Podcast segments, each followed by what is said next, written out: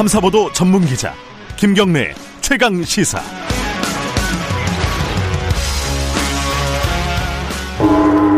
최강 시사 정치 사이다.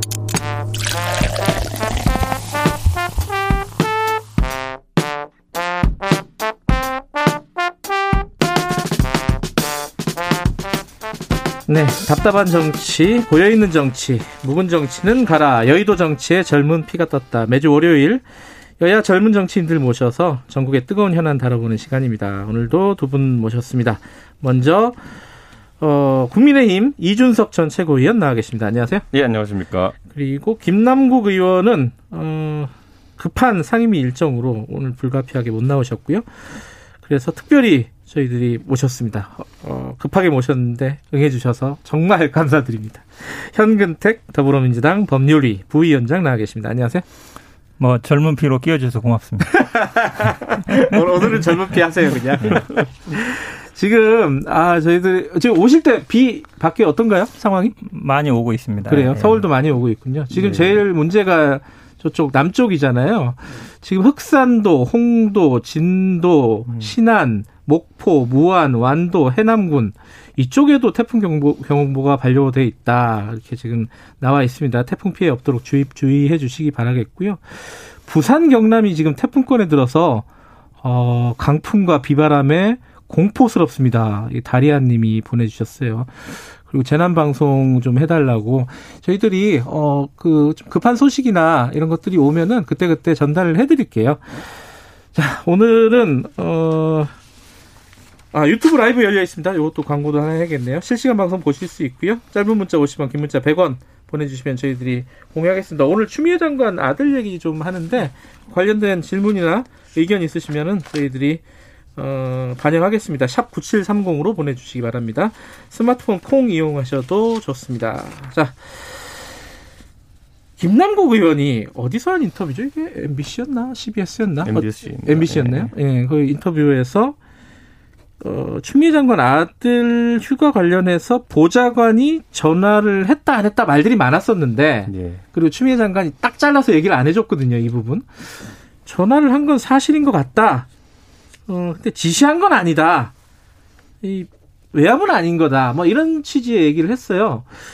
요게 사실 약간 어 지금 상황이 되게 민감한 상황에서 일파만파 좀 퍼지고 있는데 요거 어떻게 봐? 이게 현근택 부위원장께서 먼저 말씀해 주셔야 될 것 같아요. 어떻게 이걸 이해해야 돼요, 이거는? 그 발언을 한 사람이 직접 얘기하는 게 맞는 것 같은데요.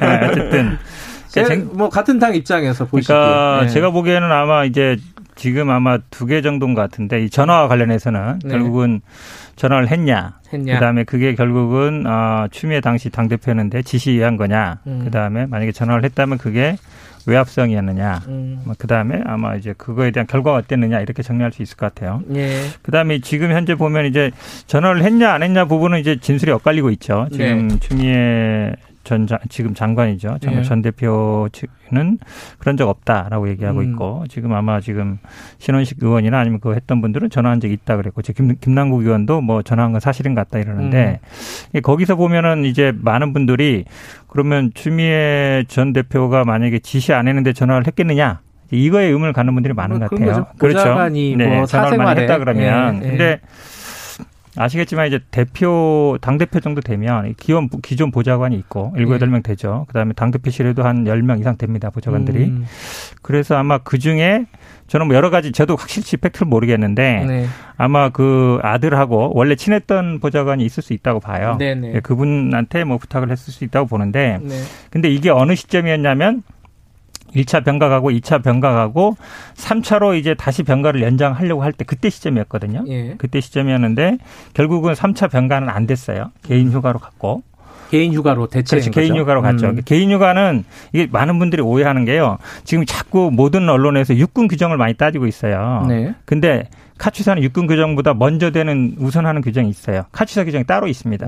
예, 따로 있어서 거기 보면 어떻게 돼 있냐면 개인 연가는 원하는 때 아무 때나 갈 수 있게 돼 있어요. 네. 병가는 28일 내로 될 수 있고, 아, 청원, 정기 휴가는 28일이고, 1년에. 네, 예. 그 다음에 청원 휴가는 30일인데, 부상이나 뭐 이럴 때 될수 예. 있는데, 이 정기 휴가는 아무 때나 갈 수 있는, 자기가 원할 때 이렇게 돼 있습니다. 음. 규정에도 그렇게 돼 있어요. 원하는 때 갈 수 있게 돼 있어요. 네. 그렇게 본다 그러면 사실은 제가 보기에 결국 병가 연장은 안 됐거든요. 음. 안, 안 되고 개인 휴가로 간 거고. 네. 그렇게 본다 그러면 전화를 했는지 여부에 상관없이 이게 문의 만약에 전화를 했다 그러면 뭐 될 수 있겠냐 문의 정도였던 것 같고 만약에 어 결론적으로도 개인 연가를 나중에 썼기 때문에 큰 문제는 안 되는 것 같습니다. 어떻게 보십니까 이준석 최고위원께서는? 근데 이제 보좌관이 전화했다는 것에 대해 가지고 이게 추미애 장관 아들의 만약에 뭐 그 다친 부위 네. 또는 그 부상당한 부위가 전화 통화를 불가능해 할 정도의 어떤 부상이었느냐. 네. 그러니까 본인이 전화를 할 뭐 예를 들어 순리대로 사안이 처리된다고 한다면은 본인이 전화하면 안 되고 왜 보좌관이 전화한 것이냐. 네. 이거는 본인이 전화를 할 수 없는 상황이었기 때문이 아니라 보좌관을 통하여 소위 말하는 어머니의 위세를 등에 업은 것이 아니냐라고 이제 음. 지적하는 부분인 거거든요. 저는 어떻게 해명한다 해도 본인이 전화를 못 걸고 보좌관이 건 것에 대해 가지고는 저는 해명이 안 된다 이렇게 봅니다. 그렇기 때문에 저는 지금 시점에서 뭐 이거를 저는 추미애 장관의 말을 그대로 믿으면서 가보겠습니다. 네. 그럼 도저히 보좌관은 왜 시키지도 않은 짓을 했는지에 대해 가지고 이거는 해명이 나오기 전까지 국민이 납득하기 어려울 겁니다. 아, 시키지도 않았는데 했다. 만약에 이제 추미애 장관 예전에 제가요 맞다면. 모 대선 주자 같은 경우에는요 그 국회 보좌진이라 하면은 국민의 세금을 받는 공무원 신분입니다. 네. 근데 그 공무원 신분인 사람들한테 본인의 부인의 비행기 표 예약 등을 부탁했다가 굉장히 구설수에 올라가지고 고생한 적이 있습니다. 네. 근데 이건 그것보다 사안이 더 저는 중하다 봅니다. 왜냐하면은 아들이 뭔가 본인의 군 복무와 관련해서 해야 되는 사안을 하지 않고 보좌관이 대신한 거기 때문에 이거는 어떤 공무원도 대한민국 이런 공무원 노릇하라고 월급 받는 사람 없습니다. 음. 저는 근데 이거는 신원식 의원 측에서 좀 해명 해명이라고보다는 더 밝힐 필요가 있다고 봐요. 제가 어떤 앞에? 아, 왜냐하면 전화를 했다고 했는데 예. 지금 이제 보좌관 이름은 안 나왔거든요. 예. 근데 원래 국회의원 하면 보좌관이 여덟 아홉 명 정도 되고 예. 그다음에 당 대표를 하면은 당 대표실에 비서실이라든지 뭐 정무실 꽤 되거든요. 한 예. 열명 이상 20명 정도 되는데 그러면 아마 신원식 의원 측에서는 그 보좌관이 누군지 알 수도 있어요. 음. 그렇죠. 왜냐하면 했다고 그다음에 녹취록 그때 전부 공개한 게 아니거든요. 네. 그럼 저는 아마 만약에 이름이라든지 번호를 알면 공개해 주는 게 맞다. 그래야 그분을 특정할 수 있거든요. 지금 음. 왜냐하면 추미애 저도 뭐 의원실 그 옛날 보좌관들 알지만 대부분 그 분들이 자기가는 안 했다라고 하고 있어요. 아, 기억도 그래요? 없다고 있고. 예. 음. 보좌관들 중에 대부분 보면 그러면은 특정을 해 줘야 되잖아요. 네. 왜냐면 제가 보기에 최소한 한 원래 의원실에 한 일- 여덟 아홉 명 그 다음 당대표실에 한 열댓 명, 한 20명 이상 될 것 같은데 예. 그다음에 뭐 특보 밖에 활동하는 분들도 있고 그러면 이제 수십 명 되거든요. 그럼 누군지는 신원식 그 의원 측에서 특정해 주는 게 저는 아마 이 진실을 밝히기엔 좀 더 가깝지 않나라고 보고 있습니다. 모르지 않을까요? 일단 그 녹취록을 보면은 누군지는 모르겠다 이런 식으로 아 그런데 있지. 만약에 네. 지금 뭐 그 녹취 음. 그날도 보면 다 공개한 건 아니에요. 아니니까. 사- 짧게 어. 삼 3분 정도 공개했는데 저는 뭐 알고 있을 가능성도 있다. 음. 그럼 이걸 조금씩 조금씩 하지 말고 네. 차라리 뭐 번호라도 아니면 이름이라도 아니면 뭐, 누구라도 몇 급이든지 조금 특정할 수 있는 방법을 제시해 주는 게 저는 맞다라고 저는 봅니다. 그런데 이미 추 장관의 그 해당 예. 보좌관이 누군지에 대해서는 언론에서 이제 복수 언론에 지목하는 것이 청와대에 있는 시모 행정관이다라고 이제 지목을 하고 있거든요. 일단 지목인데. 예, 지목을 하고 있기 예. 때문에 뭐 그 부분에 대해서 뭐 이제 청와대가 미리 확인해 줄 필요는 없겠지만은 그래도 예. 앞으로 이제 사실관계 파악이 될 거거든요. 저는 그리고 신원식 의원 입장에서도 보면은 추미애 장관에 대해 가지고 본인이 알아서 이제 판단을 좀 해가지고 여기다 입장 표명을 해라. 네. 예, 이게 계속 뭐 사실 폭로전으로 가고 이런 모습이라는 것 자체가 좋지 않다. 그런데 음. 추미애 장관의 해명이라는 것이 저 지난번에 국회 나왔을 때 보좌관이 왜 그런 일을 합니까라고 이제 얘기했거든요. 네. 너무 당당하게 얘기했어요. 그러다 네. 보니까 추 장관도 당연히 입법부 출신이신데 입법부의 권위를 너무 무시하는 건 아니냐. 뭐 뻔히 들여다 보이는 사안에 대해 가지고 너무 이제 덮고만 가려고 하는 거 아니냐. 이런 인식 때문에 신원식 의원이 일부 정보를 공개한 바는 있으나 신원식 의원도 뭐 이렇게 뭐 폭로전 양상으로 가고 뭐 이렇게 하는 건 별로 좋아하지 않는 것 같습니다. 근데 이제 앞으로 얘기를 좀 돌려가지고 처음부터 얘기를 다시 해보면요. 이 병가가 아, 그 휴가가 전체적으로 58일이라는 거잖아요. 이 그 아들 아들의 휴가가. 근데 이게 상대적으로 많은 거냐, 아니면 통상적인 거냐. 요 요것도 이제 언론 보도나 이런 거 보면 좀다좀 알아보셨을 거 아니에요. 이 부분. 어, 이거는 뭐, 만, 왜냐면요. 예. 군마다 달라요. 예. 저도 이제 공군에 있었는데 공군 같은 경우에는 병들도 6주마다 3박 4일씩 휴가 가거든요. 음. 정기휴가 외에 별도로. 그러니까 항상 가는 휴가가 네. 카츠사도 보면 주말은 원래 외출이 가능하고 그렇죠. 주말에 가죠. 그다음에 네. 지금 아까 제가 말씀드린 것처럼 카츠사 규정에 의하면은 정기 휴가는 28일입니다. 예. 그다음에 청원 휴가가 30일 이내 돼 있고요. 그러면 사실은 이 휴가는 군마다 다르기 때문에 음. 그리고 뭐 군대 다녀오신 분들은 알겠지만 육군 같은 경우도 보면은 처음에 뭐 일병 달고 한번 가고 마지막 말년 휴가 뭐 보름이나 한 달 이렇게 가고 그러잖아요. 그래서 21개월에 58일 간 게 과다하다. 그거는 제가 보기에 요즘 군하고는 좀 맞지 않은 것 같습니다. 그러니까 결국은 그 구- 휴가를 가는 게 정당하냐 안 하냐 그걸로 보면 돼요. 그러니까 음. 절차적으로 맞느냐 부당하냐 이걸 보면 되는 것이지 그 기간의 다소를 절대적으로 평가할 수는 없다라고 봅니다. 저는 지금 이 의혹 자체가 네. 휴가를 많이 갔느냐 적게 갔느냐는 애초에 시작하지도 않았어요. 네. 다만 휴가의 연장이나 아니면 이런 개인 연가 처리하는 과정이 있어가지고 사병이 직접 처리하지 않고 그것을 어머니의 보좌관이 처리하는 공무원 신분일 것으로 예상되는 그 보좌관이 처리하는 것이 옳으냐 그르냐 이거거든요. 음흠. 만약에 공무원 신분인 사람이 지시를 받아가지고 그렇게 했다 그러면은 그거는 추 장관의 처신에 문제가 있는 것이고 만약에 이것을 뭔가 아무도 얘기 안 해줬는데 보좌관이 알아가지고 이렇게 했다라고 한다면은 관심법의 영역이고 그렇기 때문에 이거는 국민들이 그 둘 사이에서도 어떤 뭐 적절한 해명도 찾지 못했기 때문에 이렇게 의혹을 제기하는 것이거든요.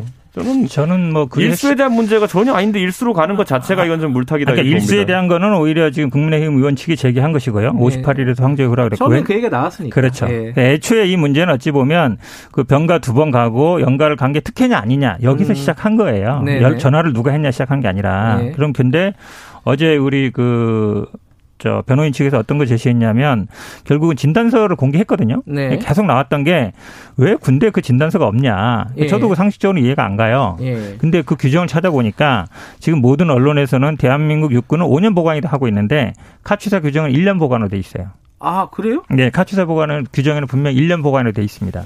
그리고 지금 어제 공개한 서류들이 사실은 2015년 군대 가기 전이죠. 왼쪽 무릎 수술했던 거. 음. 그다음에 2017년 그 1차 휴가 가기 전에 오른쪽 무- 무릎 수술이 필요하다는 진단서 냈고요. 네. 그걸 근거로 국군 양조병원에서 진단서 받아가지고 1차 휴가를 간 거예요. 네. 그래서 1차 휴가 기간 중에 수술을 했죠. 네. 수술을 했는데 다 안 나왔어요. 음. 그래서 그 그때 진단서를 끄는 거 보면 6월 8일 날 그 수술한 진단서에 보면 그 발급은 이제 6월 20일자로 돼 있는데 3개월 가료가 필요하다 이렇게 돼 있어요. 네. 그러니까 2차 휴가도 그거 그 그러니까 1차 그 휴가 가서 수술한 게 아직 완치가 안 됐기 때문에 받은 거거든요. 음. 그 다음에 그래서 다시 이제 연장하려고 했던 거잖아요. 그래서 연장 문의를 한 거고 누가 했는지 지금 지- 뭐 약간 말이 다르지만 근데 안 됐어요. 예. 그러니까 이제 개인 휴가 쓰여서 나온 거거든요.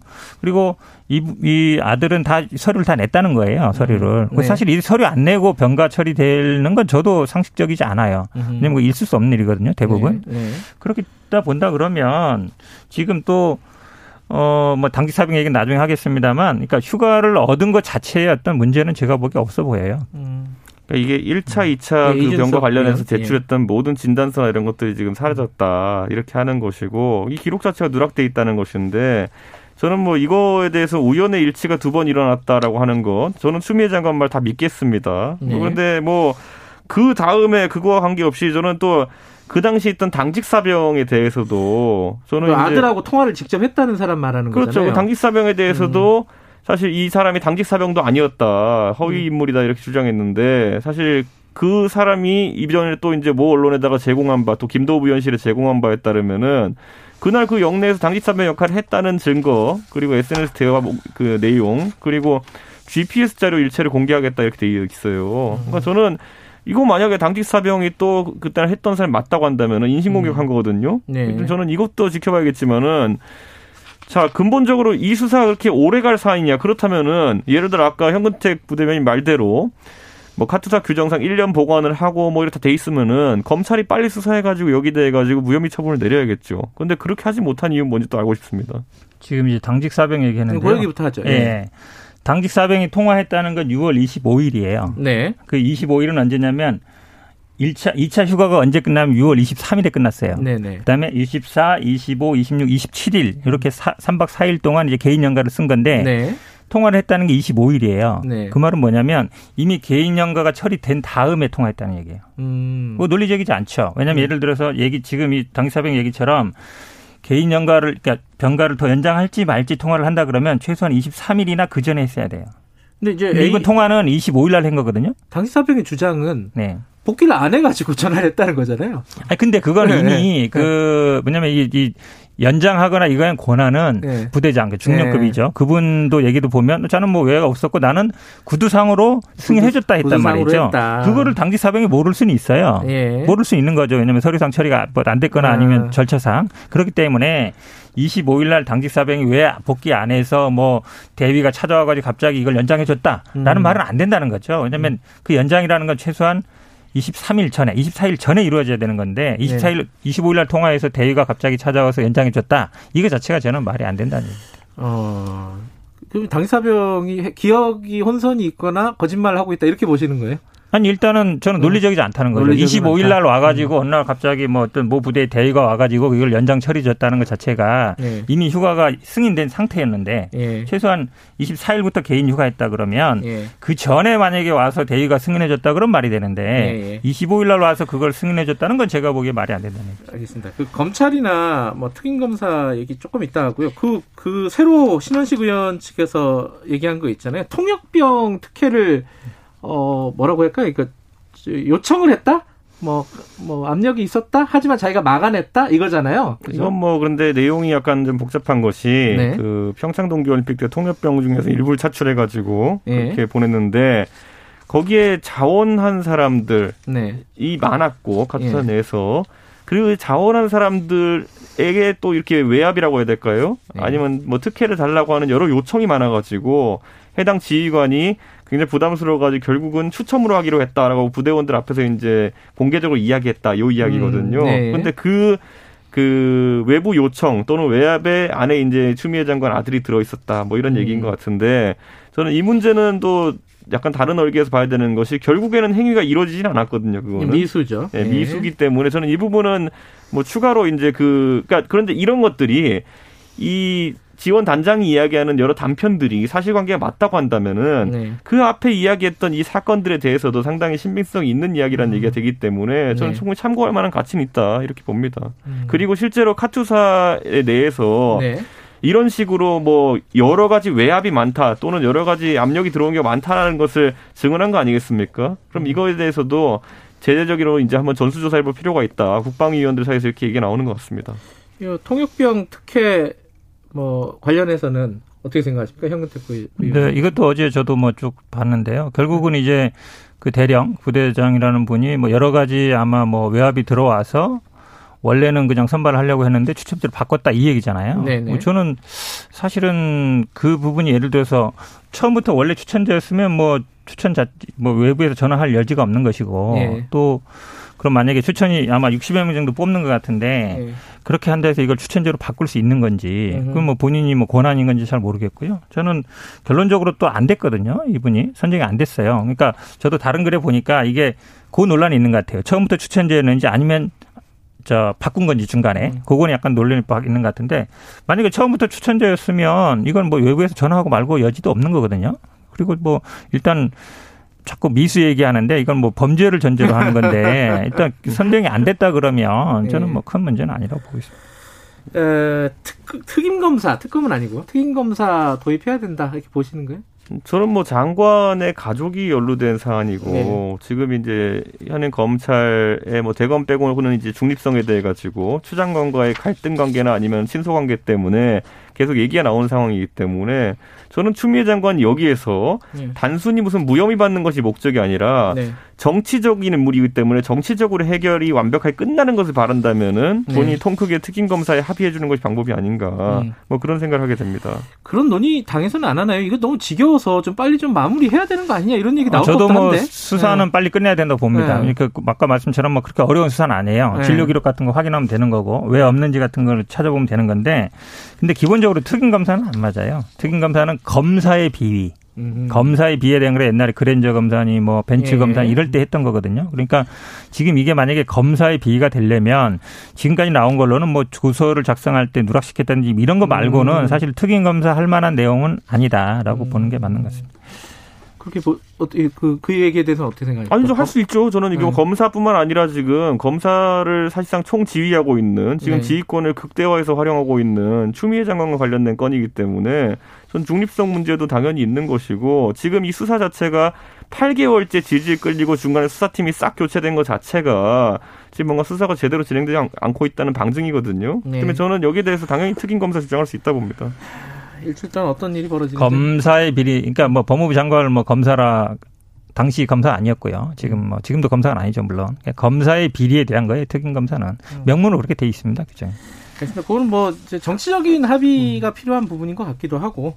자, 여기까지 듣겠습니다. 고맙습니다. 네, 감사합니다. 정치사이다 이준석 국민의힘 전 최고위원 그리고 현근택 더불어민주당 법률위 부위원장이었습니다.